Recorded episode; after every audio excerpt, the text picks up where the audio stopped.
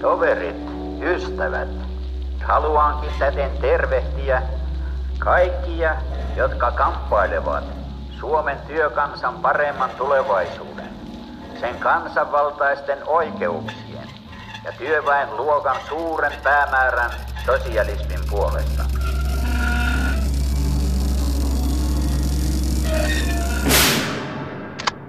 Rintamamiehet, suojeluskuntalaiset, olen iloinen saadessani jälleen tänään tervehtiä ase veljiänne vuodelta 18. Otto Ville Kuusinen, Kullervo Manner ja Edward Jylling, 1880-81 syntyneitä kaikkia, vähintään ylioppilaita vuonna 1900 ja yhteiskunnan eliittiä silloisessa yhteiskunnassa. 1918 sisällissodan syttyessä noin 38-vuotiaita miehiä, joista kaikki ovat kansanedustajia. Manner jopa eduskunnan puhemies. Onko mitään yksittäistä syytä tai tapahtumaa, joka tekee yhteiskunnan eliitistä kansanedustajista vallankumousmiehiä? No nämähän oli vasemmistolaisia ennen kansanedustajaksi tuloa jo, että se oli se 1905 suurlakko, jossa nämä liitti työväenliikkeeseen. Nämä kolme miestä ja muuta, muutamia muitakin ylioppi- ylioppilastaustaisia silloin. Ja siitä se sitten pikkuhiljaa lähti menemään. Nämähän edusti siellä SDPssä – ehkä Kuusinen selvimmin, mutta muutkin jonkunlaista vasemmistoajattelua. Ja sitten tämä ensimmäinen maailmansota ja, ja Venäjän keisarivallan romahdus ja, ja sitä seurannut kierre radikalisoi näitä edelleen Suomessa. Että siinä oli semmoinen tilanteen luoma tausta. Kyllähän nämä taustoiltaan oli semmoisia, että jos ei olisi tätä, vaikea tietysti jossitella historiassa, mutta – tätä ensimmäisen maailmansodan myllerrystä ja, ja bolsevikkivallankumousta Venäjällä, niin kyllä näillä oli kaikki edellytykset kehittyä ihan tavallisiksi pohjoismaisiksi sosiaalidemokraateiksi. Kimmo Rentola, sä olet poliittisen historian professori ja paljon kirjoittanut suomalaisista kommunisteista ja vasemmistolaisista liikkeistä ja heidän suhteestaan Neuvostoliittoon, niin mitä sä tästä kolmikosta, Otto Ville Kuusinen, Kullervo Manner, Edward Jylling, ketä pitäisit kovimpana kommunistina, jos näin voi sanoa?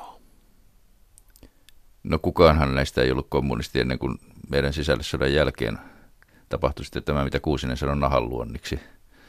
Ja kyllä linjaltaan ehkä jyrmyin oli Manner, mutta poliitikkona taitavin luultavasti Kuusinen.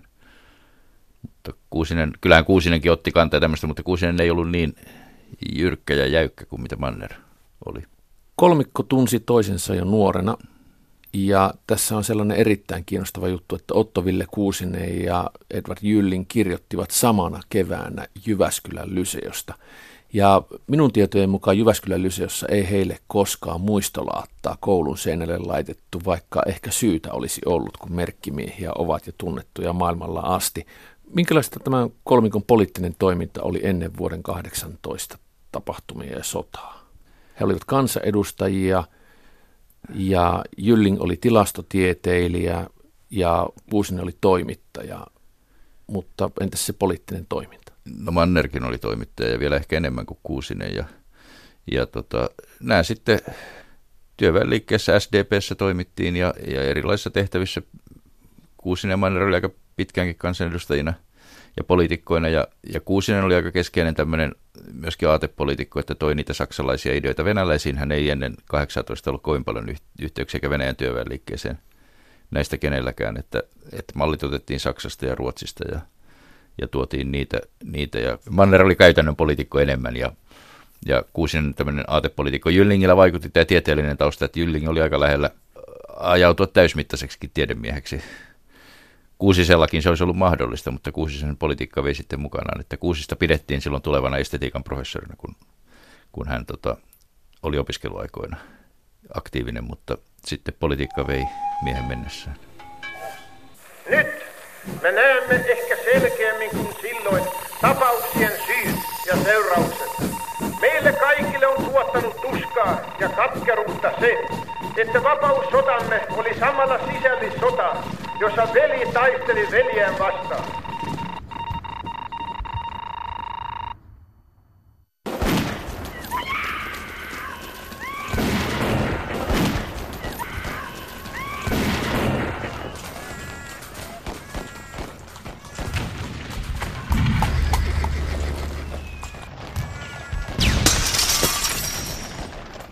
Kaikki oli kansanvaltuuskunnassa mukana, eli punaisten hallituksessa, että siellä keskeisiä poliittisia johtohenkilöitä.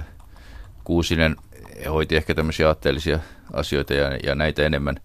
Jylling oli täysin keskeinen henkilö siinä, kun solmittiin virallisia suhteita neuvosto Ja niissä neuvotteluissa, mitä heidän kanssaan käytiin, venäläiset, venäläisiä pikkusen ärsyttikin se, että kuinka nämä Suomen työväenliikkeen edustajat oli niin kansallismielisiä näissä neuvotteluissa puolusti itseään. Ja Gylling hän sai siinä hankittua Suomelle muun muassa tuon Petsamon ja Suomenlinnan, jotka kuulu siihen saakka Venäjälle. Ja, eli pitivät omaa puoltaan ja erityisesti omaa puoltaan siinä suhteessa kansalaisoikeuksien suhteen, että Suomi on Suomi ja Venäjä on Venäjä ja nämä pidetään erillään. Ja Manner oli sitten tämmöisessä käytännön johtotehtävissä. Mannerhan siinä loppujen lopuksi punaisten vallan jo romahtaessa tai vastarinnan romahtaessa, niin Manner nimitettiin diktaattoriksi, mutta sillä ei ollut käytännön merkitystä enää juurikaan. 18 hävityn sodan jälkeen kolmikko löytää itsensä ja toisensa Neuvostoliitosta ja 1902- ja 30-luvun Leninin ja Stalinin Neuvostoliitto on tietenkin eri asia kuin se Suomi, josta he ovat lähteneet, niin minkälaista heidän elämänsä siellä oli ennen kuin Jylling ja Manner 30-luvun loppupuolella sitten Stalinin puhdistuksissa löytyvät itsensä vankilasta vankileireiltä ja kivärinpiippujen edestä. No kyllähän nämä oli maanpakolaisina siellä ja joutuivat hoitamaan erilaisia suomalaisasioita ja Suomen kommunistien asioita vähän eri tahoille siellä heidän uransa lähti. Manner oli ehkä selkeimmin semmoinen Suomen työväenliikkeen johtohenkilö. Hän oli Suomen kommunistipuolueen puheenjohtaja siihen asti, kun joutui syrjäytetyksi 30-luvun puolivälissä, että hän oli siellä keskeinen suomalainen kommunisti. Kuusinen painottui sitten aika paljon tuonne kommunistiseen internationaaliin myös, jossa harjoitettiin, jossa oli eri maiden kommunistipuolueet ja, ja oli sen johtohenkilönä sihteerinä siellä. Ja, ja Jylling sitten otti aika toisenlaisen uraskelen, kun hänestä tuli tämän Neuvostokarjalan johtaja Petroskoihin Karjalan työkansan kommuunin nimellä ensin. Sehän perustettiin sen takia, että, että vietäisi terä Suomen vaatimuksilta, että, että pitää saada kansallista autonomiaa ja tämmöistä Suomen sukuisille kansoille. Ja, mutta kyllä Jylling tosissaan ajo siitä tämmöistä uudenlaista ja, ja suomalaisuuteen perustuvaa sosialistista yritystä, että, että hän teki siellä kovasti töitä ja oli enimmäkseen sitten siellä siihen asti, kunnes siellä sitten syrjäytettiin nämä suomalainen johto pois. Ja totta kai se oli kaikille myös tämmöinen uuden elämän alku. Alku nämä ei ollut mitään ikäloppuja vielä, kun ne sinne meni ja, ja Mannerilla ja, ja Kuusisella vaihtui vaimotkin, tuli uudet nuoremmat vaimot siihen tilalle ja, ja koko elämän piiri muuttu aika lailla. Et siinä oli varmasti aluksi sitten, kun siitä tappion karvaudesta oli päästy yli, niin, niin semmoista uuden rakentamisen ja maailmanvallankumouksen ja, ja tämmöisiä suuria aatteita jonkun verran. Sittenhän näillä oli kaikilla, ja eniten oikeastaan Mannerilla ja Kuusisella, Jylling oli siellä Karjalassa vähän tästä asiasta sivumalla, niin näähän joutui aika paljon sitten vääntämään kättä ja, ja olemaan asioissa näiden suomalaisperäisten bolsevikkien kanssa, jotka oli asunut Pietarissa jo ennen vallankumousta ja oli aika paljon lähempänä bolsevikkien mentaliteettia ja venäläisyyttä kuin mitä nämä, nämä Rahjan veljekset siellä kärjessä. Ja nämä Rahjan veljekset ja kumppanit oli usein sitä mieltä, että ei nämä oikeita kommunistia ollenkaan, nämä Suomesta tulleet poliitikot, vaan, vaan ne on sosiaalidemokraatteja, jotka on tässä nyt vaan tilanteen pakosta ajautunut tähän kommunistiseen liikkeeseen. Eikä se nyt aivan perätön ajatus tietysti ollutkaan, että kyllähän näissä oli sitä pohjoismaisen työväenliikkeen patinaa aika paljon enemmän kuin näissä Pietarissa kasvaneissa oli.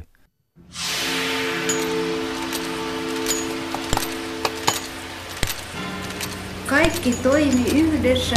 Kaikille oli niin mieluista se, että nyt ollaan sentään vapaana saarivallasta. Jääkärien pääjoukon ja heidän mukanaan tuomiensa suurten aselastien saapuminen. J.O. Hannula kirjoittaa Suomen vapaussodan historiateoksessa vuonna 1933. Kansanvaltuuskunta oli siis punakaarteinen antautunut perivihollisemme apuriksi. On väitetty punaisten venäläisten avulla taistelleen isänmaata uhkaavaa taantumusta vastaan kansanvallan puolesta. Riettaammin ei isänmaata voida häpäistä eikä kansanvaltaa rienata. Tuollaisen väitteen kumoamiseksi riittävät täydellisesti eräiden punaisen leirin miesten itsensä antamat todistukset.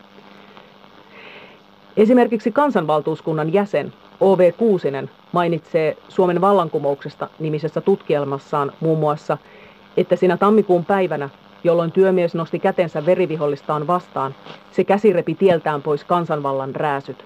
Sen päivän jälkeen merkitsi kansanvallan ohjelman tyrkyttäminen tiedotonta historiallista taka-askelta. Kysymys oli vallankumouksesta, jossa väkivaltaisella yhteentörmäyksellä ratkaistaan, mikä luokka siitä lähtien on oleva sortajana, mikä sorrettuna. Kiihotetut ja harhaanjohdetut suomalaiset työläiset rynnistivät vihollisemme rinnalla kaikkea kansanvaltaa vastaan ja synkimmän taantumuksen puolesta. Epäilemättä monet kuitenkin luulivat taistelevansa kansanvallan puolesta ja taantumusta vastaan. Suomalaisten punaisten, suurelta osalta kunnon työmiesten, taisteluun perivihollisen rinnalla oikeaksi luulemansa asian puolesta. On aina sivistyksellä suuri merkitys.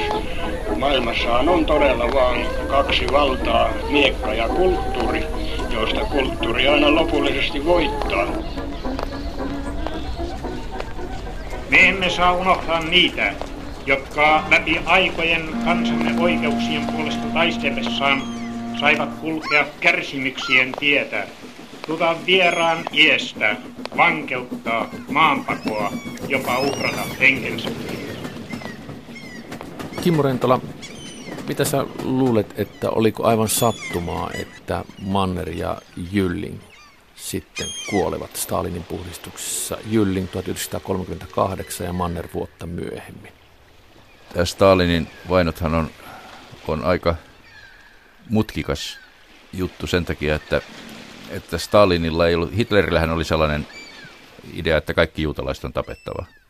Mutta Stalinilla aina jäi joka tontille joitakin, että hänellä ei ollut esimerkiksi sellaista ajatusta, että kaikki suomalaiset on tapettava, vaikka suomalaisia vainottiinkin erittäin ahkerasti, ahkerammin kuin oikeastaan mitään muuta läntistä vähemmistökansaa. Ja, ja suomalaisia joutui paljon uhreiksi, mutta, mutta se, että ketkä kaikki joutu, niin siihen vaikutti erilaiset tekijät. Mannerilla ehkä se linjan tietty jyrkkyys ja, ja että hän oli ollut, ollut erilaisissa oppositiovoimien kanssa tekemisissä ja sitten vaimo Hanna Malm, joka oli erittäin pahasuinen ja, ja jyrkkä kommunisti, ehkä merkittävin naiskommunisti suomalainen 20-30-luvulla siellä ja kyllä selvästi, en nyt halua Hannaa syyttää mitenkään, mutta kyllä Hannalla oli aika, aika suuri osuus siihen, että Kullervokin tuli vedettyä siihen syöveriin mukaan ja Kullervo ja Hanna joutui sinne jo hyvin varhaisessa vaiheessa puhdistusten kohteeksi silloin 30-luvun puolivälissä joku ruvettiin vainoamaan näitä, joita epäiltiin vanhoiksi oppositiolaisiksi ja, ja tämmöisiksi.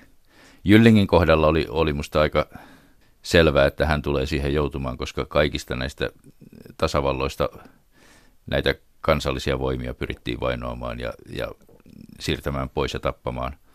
Ja tilalle otettiin venäläisiä tai venäläisten kanssa hyvin läheisessä tekemissä olevia. Ja Karjalassa käytiin tämä prosessi läpi ja tämä suomalaisjohto syrjäytettiin jo 35 sieltä johdosta. Kuusinen onnistui silloin vielä pelastamaan Jyllingin ja, ja pari muuta Moskovaan töihin, mutta sieltä he sitten joutuivat. Ja, ja se oli aika lailla ennalta määrätty, että Stalinin yksi perusajatus oli se, että nämä kansallisvähemmistöjen johtohenkilöt viedään. Kuusisen kohdalla, en tiedä kuinka paljon vaikutti, Kuusinen oli aika varovainen, eikä antanut koskaan, eikä sekantunut koskaan mihinkään oppositiotoimintaan ja, ja oli hyvin varovainen nostamaan päätään missään vaiheessa ylös, että se vaikutti aika paljon. Ehkä se kommunistisen internationaalin johtotehtävissä toimiminenkin sillä tavalla pikkusen suojasi, että niistä ulkomaalaisista, joita siellä oli johdossa, niin se vähän suojasi niitä, koska ne oli tunnettuja kansainvälisesti ja, ja niistä ei monikaan joutunut. Alemmilta tasoilta kyllä joutui ja, ja suomalaiset kaikki melkein kuusisen alaiset ja tämmöiset joutu, mutta, mutta Otto itse säilyi siellä korkeammalla paikalla.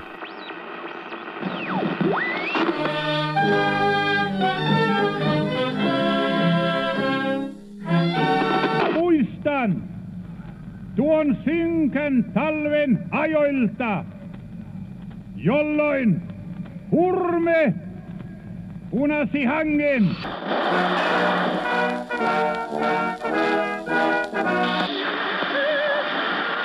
Was ihm gönnte. Der gewaltige Kampf, den Deutschland jetzt führt, geht nicht um Deutschland allein. Что такое советская власть? В чем заключается сущность этой новой власти?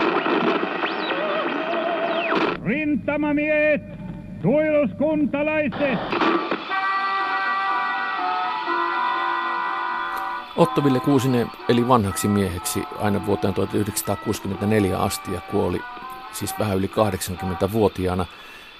Tiedetäänkö, mitä hän ajatteli myöhemmin vuodesta 1918 ja siitä sodasta, joka käytiin? Hän oli hyvin varovainen mies, mitä tuli muistelemiseen, mutta onko mitään aavistuksiakaan sisäisistä tunnoista tai ajatuksista, että miksi se meni niin pieleen? No siinä varmasti ne ajatukset on, on aika monta kertaa vaihtunut Kuusella. Että ensin oli hyvin radikaali kritiikki Suomen työväenliikettä kohtaan, että ei oltu riittävän jyrkkiä eikä riittävän päättäväisiä. Mutta se, että mitä hän ajatteli sitten vanhana, niin se on aika eh, arvotuksellinen kysymys.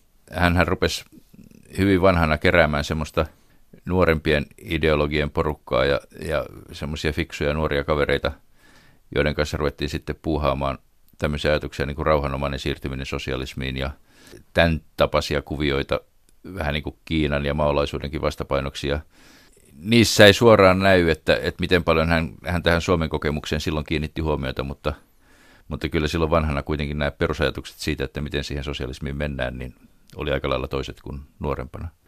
Kimmo Rentala, sä olit paljon tutkinut ja kirjoittanut suomalaisista kommunisteista, niin onko jokin seikka tai asia, jonka haluaisit tämän kolmikon tekemisistä tietää, jota olet jo pitkä aikaa miettinyt, mutta et ole saanut selville? No tähän on kyllä vaikea vastata mitään selkeää. Ehkä vähän enemmän olisi hauska tietää heidän sisäisistä tunnoistaan. Siitä on aika vähän aineistoa ulkoisesta poliittisesta toiminnasta ja erilaisista virallisista kuvioista siihen liittyen ja epävirallisistakin kuvioista. Niin niistä on aika paljon tietoa, mutta se, että mitä oikein ajateltiin ja mitä tunnettiin, niin siitä on aika vähän. Ja varmasti jää hämärän peittoon. Ei siitä tulla koskaan saamaankaan. Luokkataistelun linjalla. Jo varhain se omaksui myös tieteellisen sosialismin sisältämän proletaarisen kansainvälisyyden aatteen. Muistan tuon synkän talven ajoilta, jolloin rivit harvenivat kuin hongat hirveen tieltä. Venäjän vallankumousliikkeen nerokas johtaja Lenin seurasi suurella myötämielisyydellä Suomen työtä tekevien kamppailua. Jälkimaailma arvioikoon panoksemme ja punnitkoon sen arvon.